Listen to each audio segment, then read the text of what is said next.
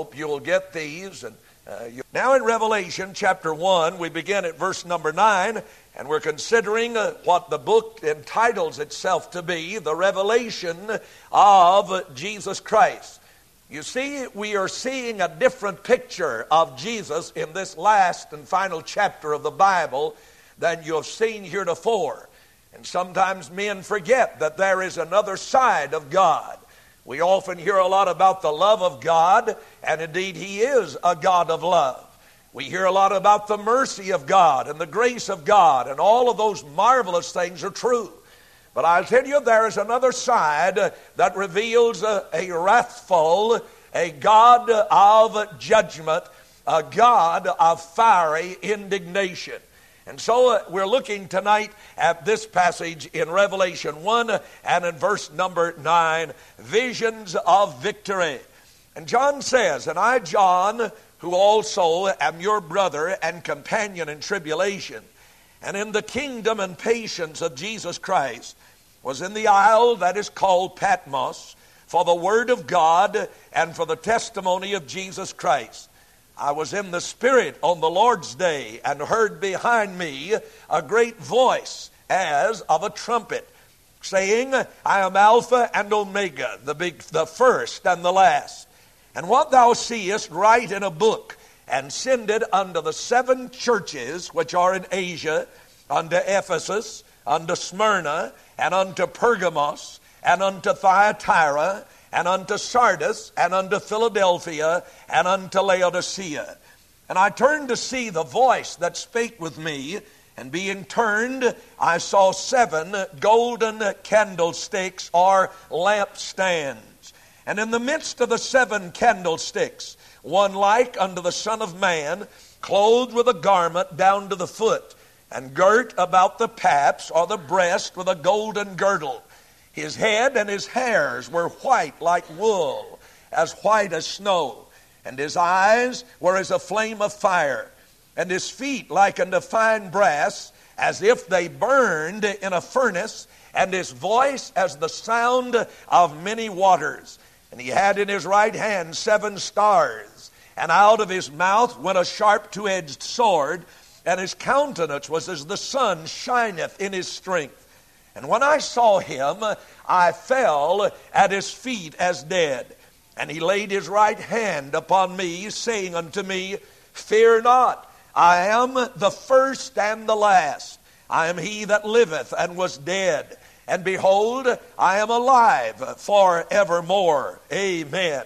And have the keys of hell and of death. Write these things which thou hast seen, uh, and the things which are, and the things which shall be hereafter, the mystery of the seven stars which thou sawest in my right hand, and the seven golden candlesticks. The seven stars are the angels or the messengers of the seven churches, and the seven candlesticks are lampstands which thou sawest are the seven churches. I'd ask you again to make special note of verse number 19, where you will find the divine outline of this book of Revelation. Where John says, or the Lord says to him, Write the things which thou hast seen, the things which are, and the things which shall be hereafter, past, present, and future. A divine outline of the book of the Revelation. Now, in these verses, uh, I want to give you four words that will divide in outline form, uh, uh, uh alliterated form, uh, if you please, these verses that we're considering tonight. And I want to suggest that if you are not in the habit of using a pen and a pad, I urge you to do that. Again, let me say what I've said before. It's hard for me to remember even things that I write down, much less things that I just hear. Uh, so let me urge you to do it, lest the devil come and steal the seed of the Word of God away from you. Now, four things that are very important and are points of emphasis in these verses, and they're simply these. First, we find a victim. A victim, and that is verse 9 through verse number 10a, which is the first part of verse number 10. The second thing you find is a voice a voice, verse number 10b through verse 11. A voice, verse 10b through 11. And then at verse 12 through 16, uh, a vision. A vision uh, that John uh, has been given of our Lord verse 17 and 18, there is the revelation of a victory. So we have these four simple words a victim, a voice, a vision, a victory. And I think it will help us to keep in mind uh, the thoughts of the verses. I think also you'll find in these verses that herein is revealed something of a characteristic of the present age in which you and I find ourselves. And that is words of admonition as to what we should be doing while we're waiting for the Lord's return. Remember, Jesus said on another occasion to his disciples, Occupy until I come. So there is something to do while we are in this period of the age of the church, the age of grace, prior to the return of Christ and the clouds for his own.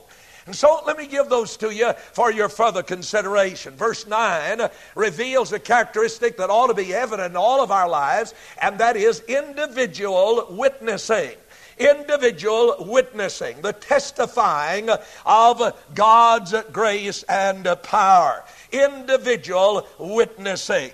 And uh, I think it's interesting here in verse 9, as John says, I, John, who also am a brother and companion, was on the Isle of Patmos for the Word of God and the testimony of Jesus Christ. I couldn't help but when I read that again this afternoon, I asked myself this question.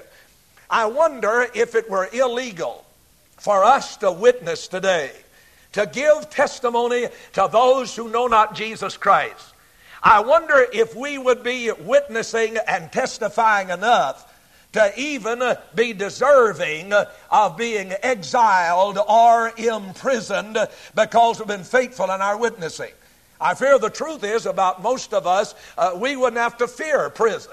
We wouldn't have to fear banishment by some uh, hostile and atheistic government uh, because our witnessing is so nil, and oftentimes, if not nil, it is so very weak.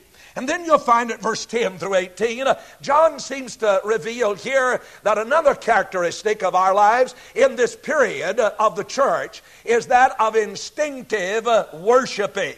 Worshiping our Lord Jesus. Witnessing, yes, but worshiping as well. And I don't mean by worshiping just going to church. Worshiping the Lord ought to be a daily affair in our lives. Personally, family wise, community wise, church wise, we ought to be worshiping God and praising Him for who He is. And then verse 19 and 20, I think John suggests here an intelligent waiting. An intelligent waiting. And you'll find uh, that he's talking about the seven churches, the things which shall be hereafter, the things that are. In other words, he reminds us of a time, of time, past, present, and future. And he seems to be saying this that in this, uh, in this period of time, while events are unfolding, and as they unfold in God's time, according to God's schedule, we ought to have an intelligent attitude of waiting for our Lord from heaven, ever watching for his return alert to the fact that his coming is imminent, which simply again means that he could come at any moment. And so uh, these things, I think, will help us in our understanding. Well, let's look back at verse 9 uh, and consider what I've named the victim.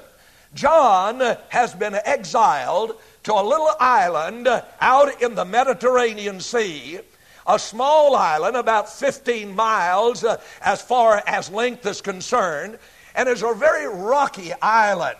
Undoubtedly, there were caves there, and John was exiled by the emperor of Rome by name of Domitian. Domitian exiled John and thought perhaps if we can get him away from the mainland and out there by himself, then we'll just we'll just nip this thing of that kind of preaching and talking about Jesus and uh, telling folks they need to be saved. We'll just be rid of that. But you see, uh, the more the devil in the world tries to suppress the gospel, strangely enough, the stronger it comes out. And so uh, John now is cast out on the Isle of Patmos as a common criminal. one who is offensive to the state and to their state run religion. So, John here is a victim, as it were, of the Roman government, but not so for the child of God. Paul reminds in Romans 8 if God be for us, who can be against us? In other words, it may seem to have been a bad lot for John, but it was all in the plan of God. For there on that troubled little island, in those bad, adverse circumstances, God had placed His servant so that He might reveal Himself and the truth that others of us would need to know. And so you see, it is in the times of trouble that God prepares us to touch the lives of other people, to be a blessing, a strength, an encouragement, even unto those about us.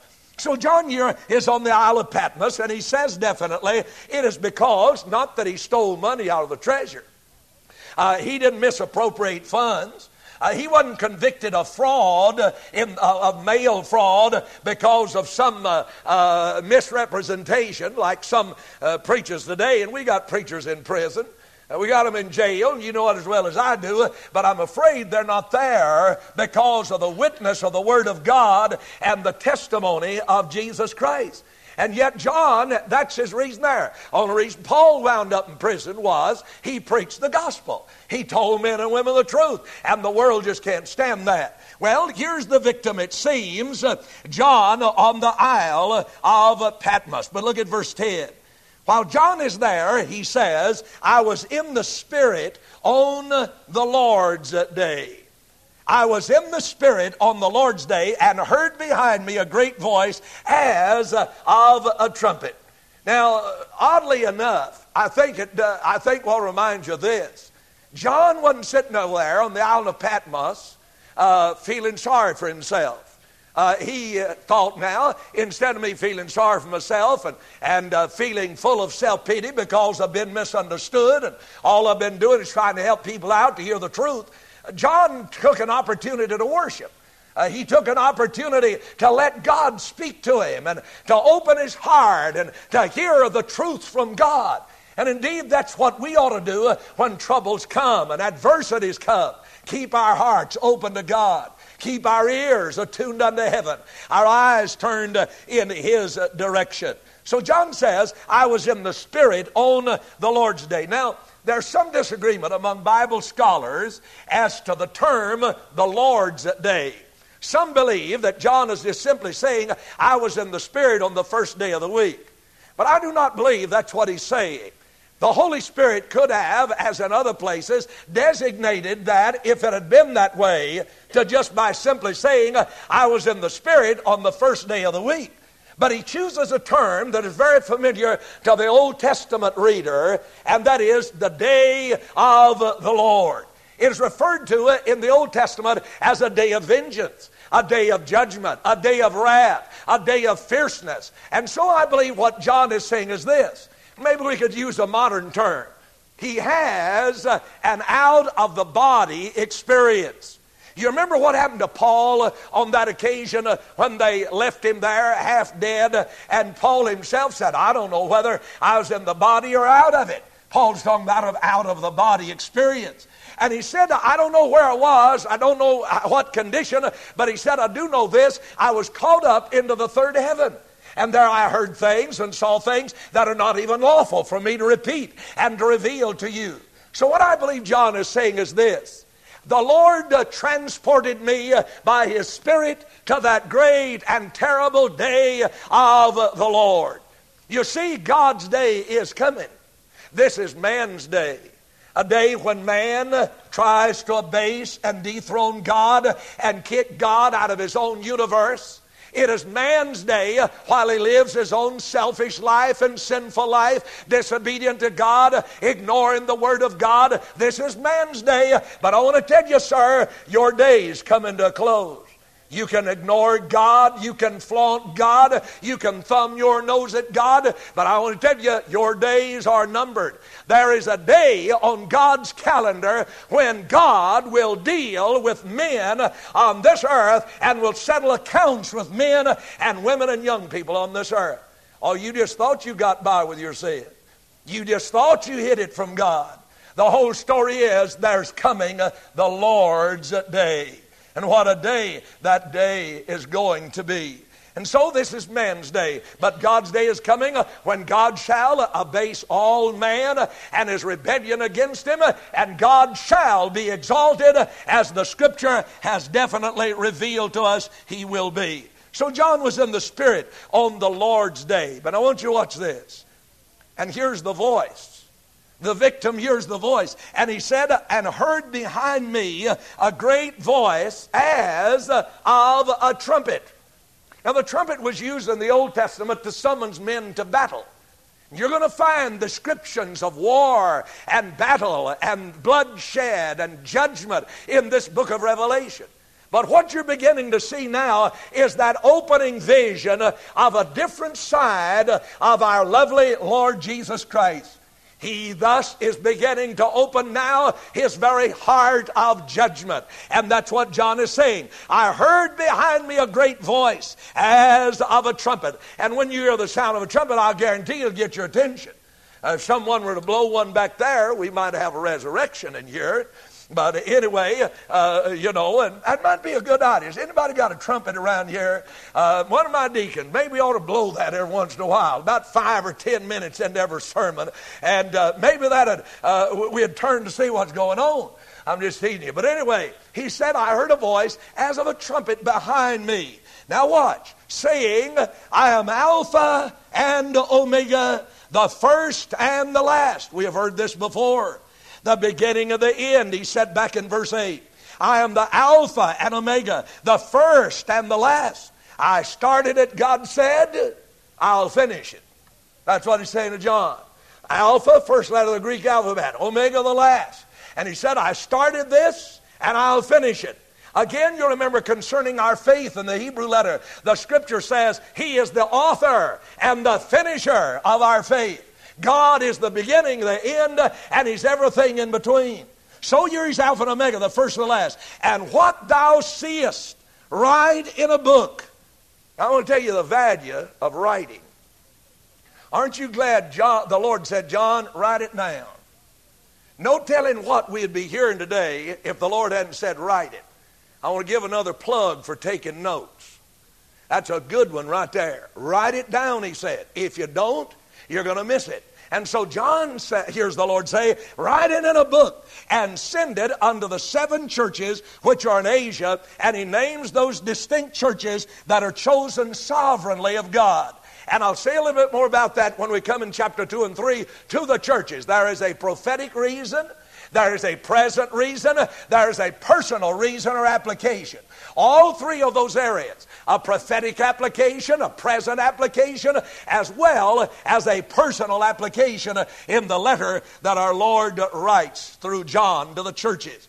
Now then, look at verse 12, if you will. And here, John, after turning to see the voice, he hears a voice behind him. He turns to see what it is. And now at verse 12, he sees the vision. And I turned, notice this, to see the voice. To see the voice that spake with me. And being turned, I saw seven golden candlesticks. Here's a thought. The Bible said in its own interpretation that these seven golden lampstands are pictures of the church.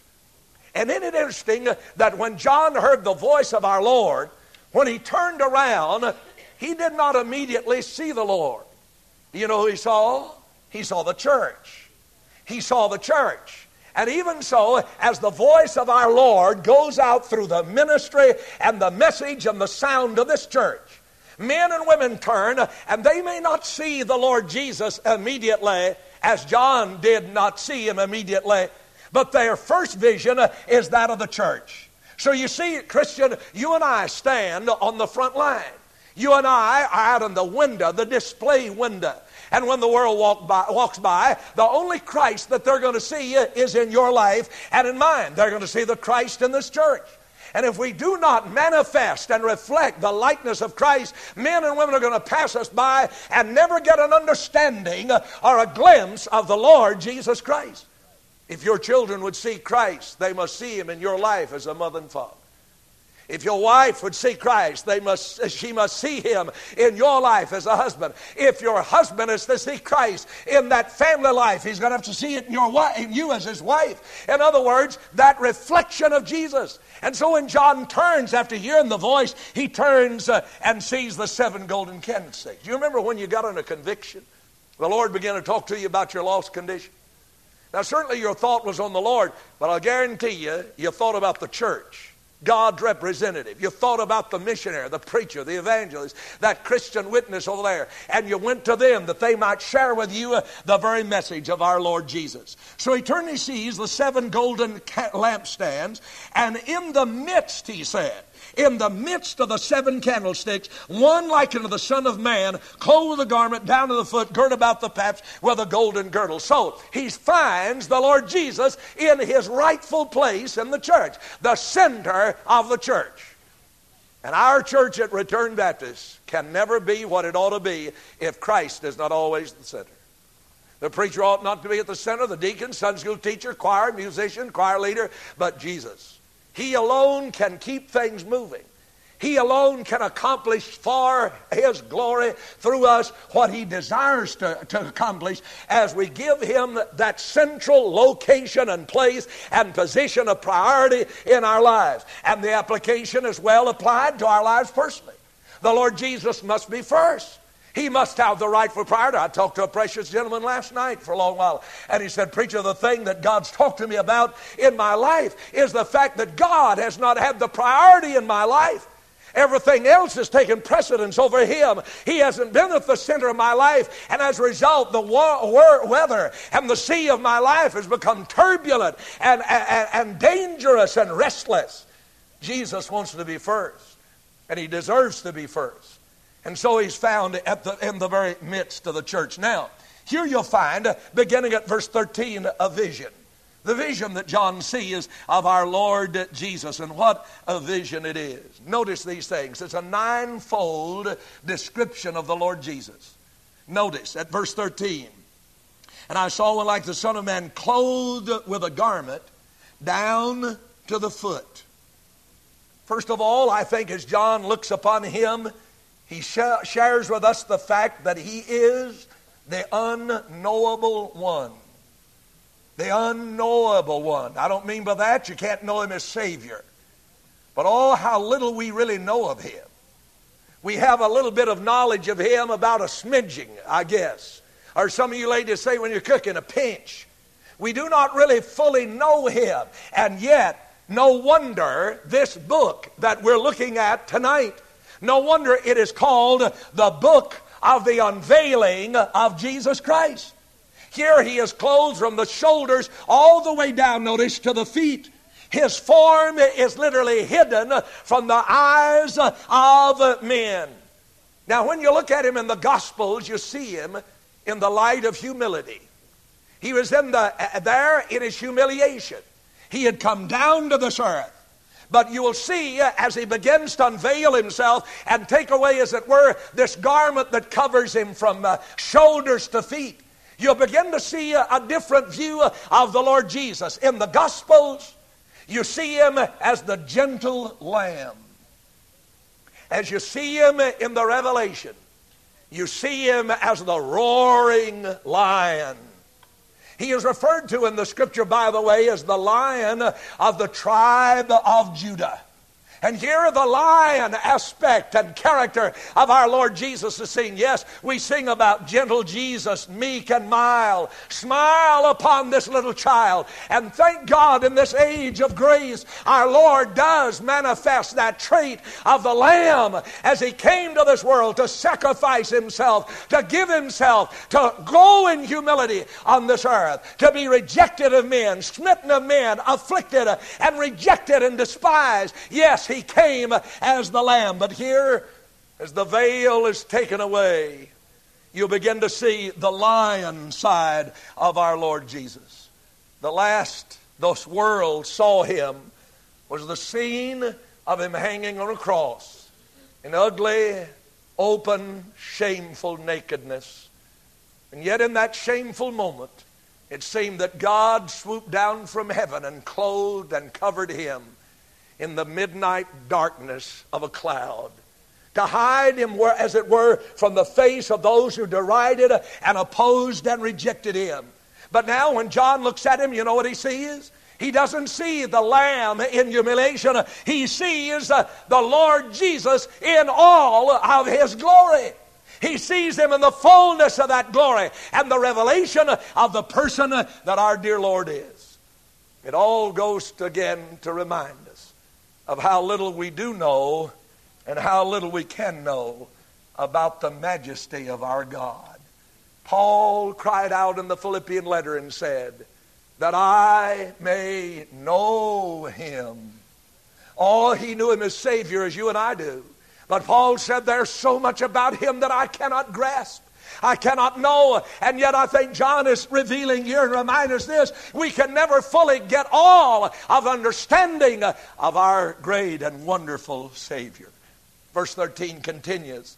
And here he is seen not only as the unknowable one, but he is seen as the unemotional one the unemotional one. Look at the statement, this fallen statement. He was girt about the, the breast with a golden girdle. In other words, all of his emotions were rigidly restrained. Let me say it again. All of his emotions, suggestively, by this picture John gives, a golden girdle about him. All of his emotions rigidly restrained. It is not that our Lord Jesus cannot be touched with the feelings of our infirmities. It's not that at all. But our Lord, in this instance, comes as judge. He comes as the executor of men and their wickedness. When on this earth, our Lord was touched with that emotion. He wept at the tomb of Lazarus. He wept as he looked over de- uh, de- uh, de- degrading Jerusalem. He wept uh, in the Garden of Gethsemane.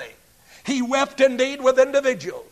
He wept with the nation of Israel. He wept over the races of all of mankind where they're found on this very globe. But now he is about to enter into judgment with the world. And as a judge, he must not be swayed by pity or by passion. A judge on the courts of our land must indeed practice that. However, sometimes the judge on the bench in the courts of our land may be swayed by his feelings for others, his passion, or even his pity upon someone in a sad, sad condition. And you see, it's for this very same reason, a similar reason, that justice, you've seen that statue of justice. She's blindfolded. She's carved out of the hard stone. In one hand, she holds a balancing scale, and in the other, a drawn sword which is simply saying that justice cannot be swayed by pity, by passion, by emotion, nor by, uh, neither can justice be impartial. Or, or partial. It cannot be anything but impervious to all the truth if judgment is to be fair and right and true. So Jesus is seen here now as the judge. I think of the story you may have heard many times. A young man was out on a sunny afternoon and he was swimming in the river. The currents caught him and the young man was drowning. He could not save himself and began to cry for help. A man was driving along and he saw and stopped and heard this young fellow crying. He got out of his automobile, ran to the edge of the river, and there he saw the young man drowning. And the fellow jumped into the river and swam to his rescue and rescued the boy, saved his life, brought him to the shore. Days and weeks passed, and finally one day the young man was arrested for some uh, illegal behavior. He was brought into the court and then arraigned before the judge. And as he stood there looking at the judge, he seemed to recognize the face of that judge. And then he said to the judge, after the judge had passed sentence on him that was severe and strong, and the little young man looked at the judge said, But sir, don't you know me? Don't you know am? Why, he said the other day, I was out there swimming in the river and I was drowning. And, sir, it was you who jumped in the river and swam to my rescue, came to my aid and rescued me. And the judge said, Yes, son. Indeed, I was your Savior yesterday. But today, I am your judge. Now, folks, listen to me today. He will be your Savior. He throws out the rescue line. He reaches out his hand, but there's coming a day when he shall no longer be Savior. But there's coming a day when indeed he will be judge. So here is the one who is unemotional as he stands as the judge of all the earth.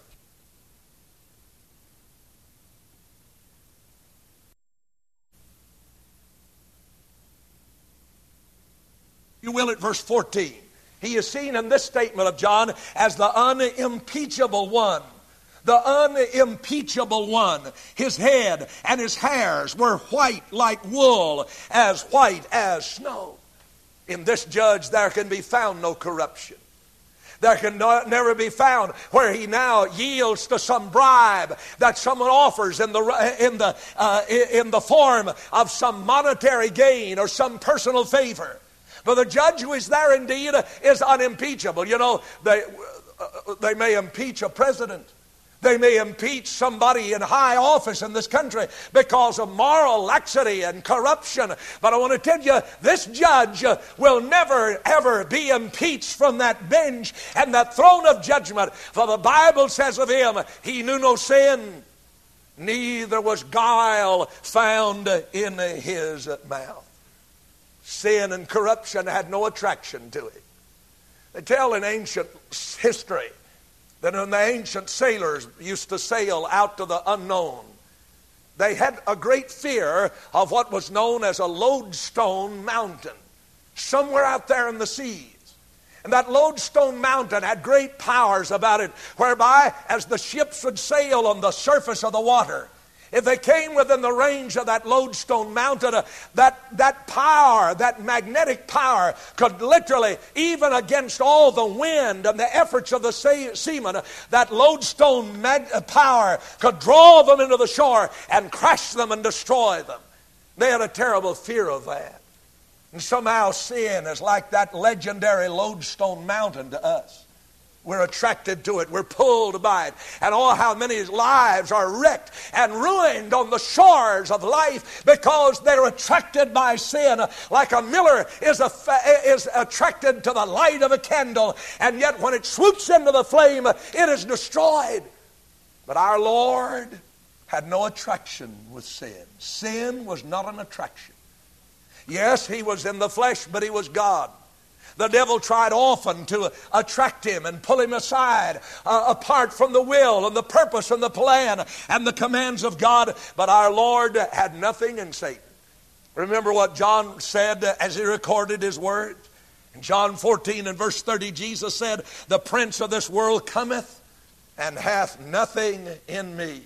What he's simply saying is, whatever the devil throws, there's no attraction. There's no pull as far as the Son of God. So therefore, I say to you, He is the unimpeachable one. Never a flaw, never one thought crossed his mind to violate the will of God and the Word of God. He is the unimpeachable one, the purest of the pure men will face in that awful time of judgment. Not only that, but verse 14 tells us something else. It says his eyes were as a flame of fire. I see in that description of our Lord Jesus the undeceivable one. The undeceivable one. Look up here in a minute. We think sometimes we deceive people, and we do. But I want to tell you something God reads you and me like an open book. And you see, it's not people before whom we shall stand. You're not going to have to answer to your mother and dad.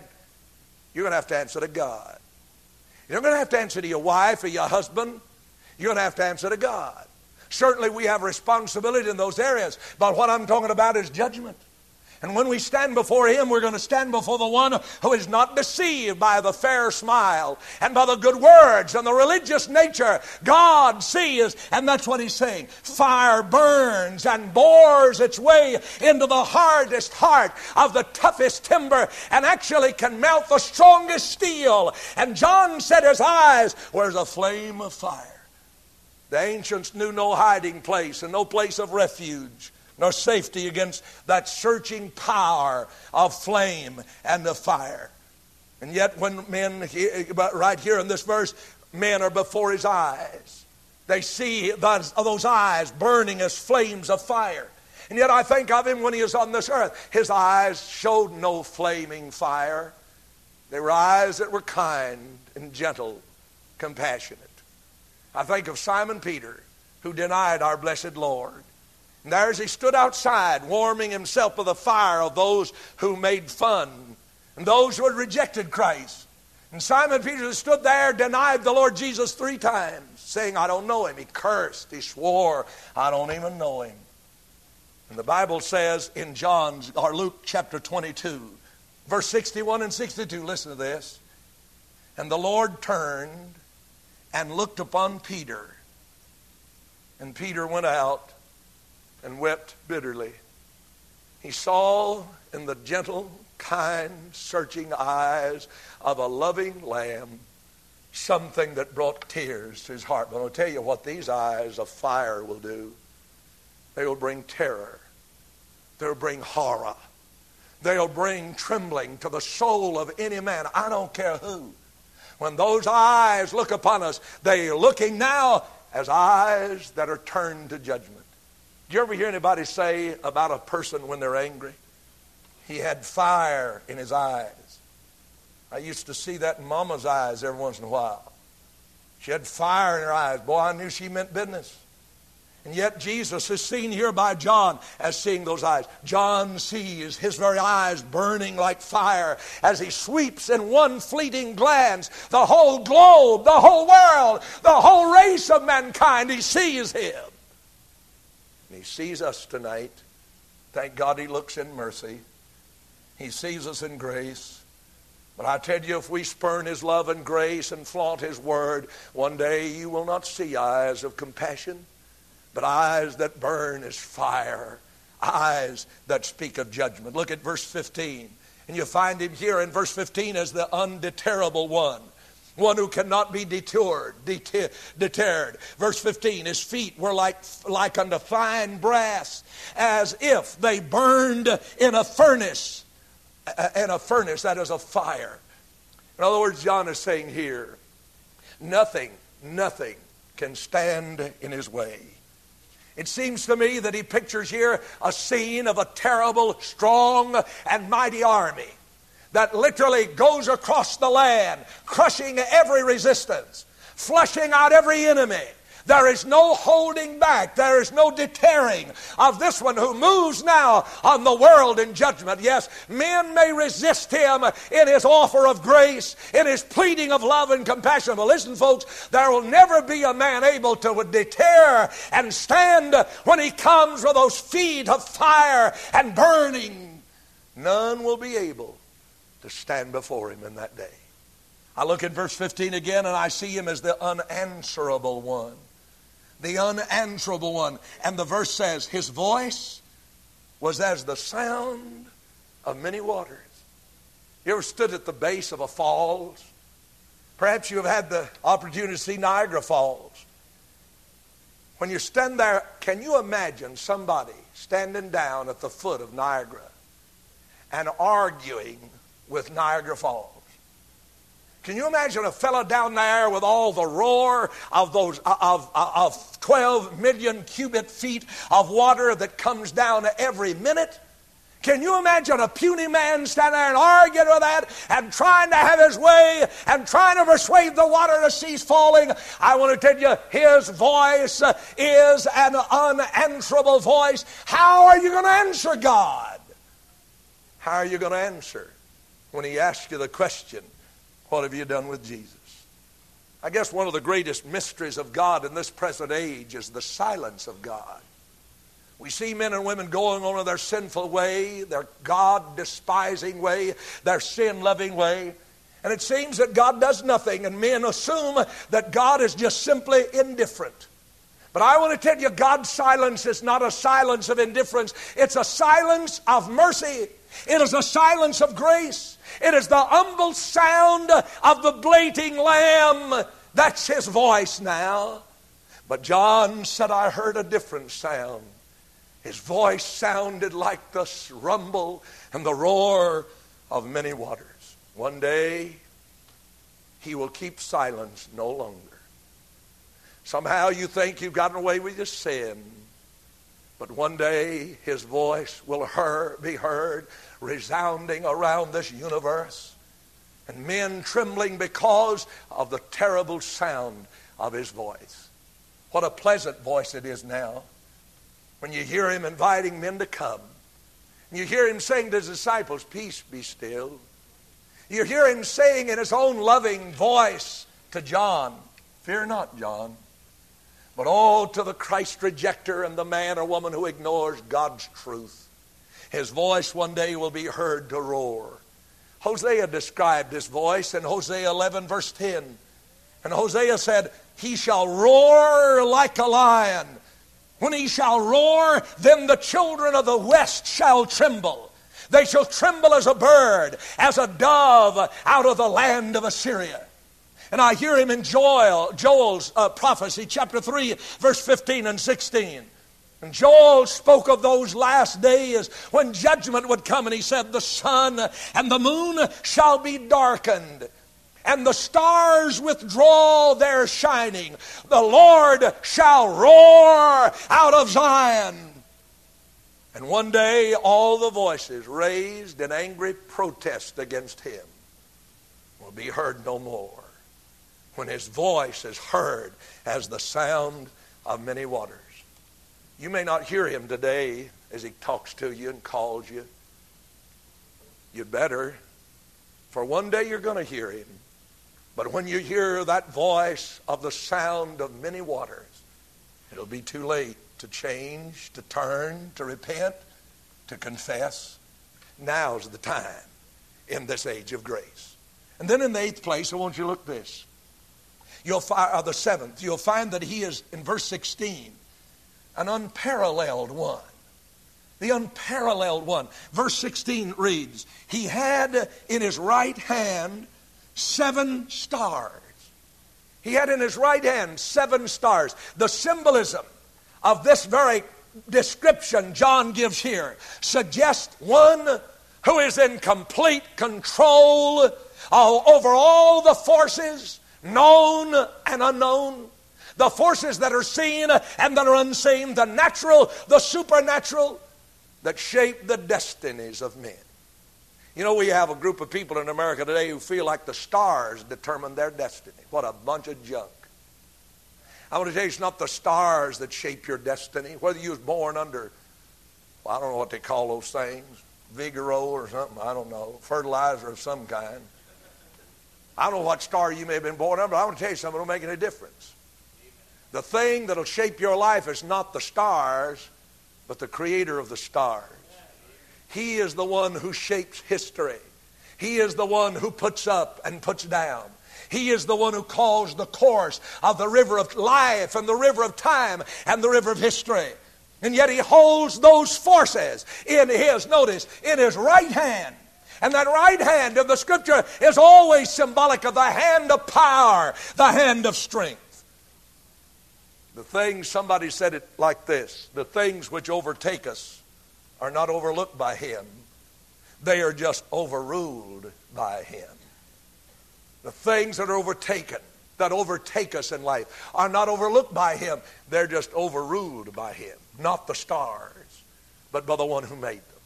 He is an unparalleled one. He holds this universe in his hand. He holds our destinies in his hand, unparalleled. Look at verse 16 again, and you'll find in eighth place and uh, the unconquerable one, the unconquerable Christ. And the verse says, out of his mouth went a sharp, two edged sword and we learn from Hebrews 4 and verse number 12 and other passages that sword is indeed a, a, a symbol of the Word of God. Hebrews 4:12 the word of God is quick and powerful as a sharp two-edged sword piercing to the dividing asunder of soul and spirit to the joints and marrow of the bone. So it's God's word. The unconquerable word of God. In Genesis chapter 1 by the way Ten times in chapter 1, you'll find the statement, and God said. And God said. And when God spoke, when God's word was uttered, worlds literally sprang into place. Darkness fled. The earth arose and flung back the very waters of the sea. Life in countless multitudes of forms began to come alive and spring up in this very earth. And at his very words, while our Lord was upon this earth, even demons and death and disease fled. His word is an unconquerable word. Hallelujah. I'm glad I have a anchor cast in the unconquerable word of God. Well, you say it doesn't seem like truth and right's winning out today. You're right. But God's day's coming. Men have shunned him, spurned him, ignored him. But his day is coming. God said, I said it, and I'll bring it to pass. You don't have to lose one wink of sleep, worry one moment. God, indeed, when He says something, you can bank on it.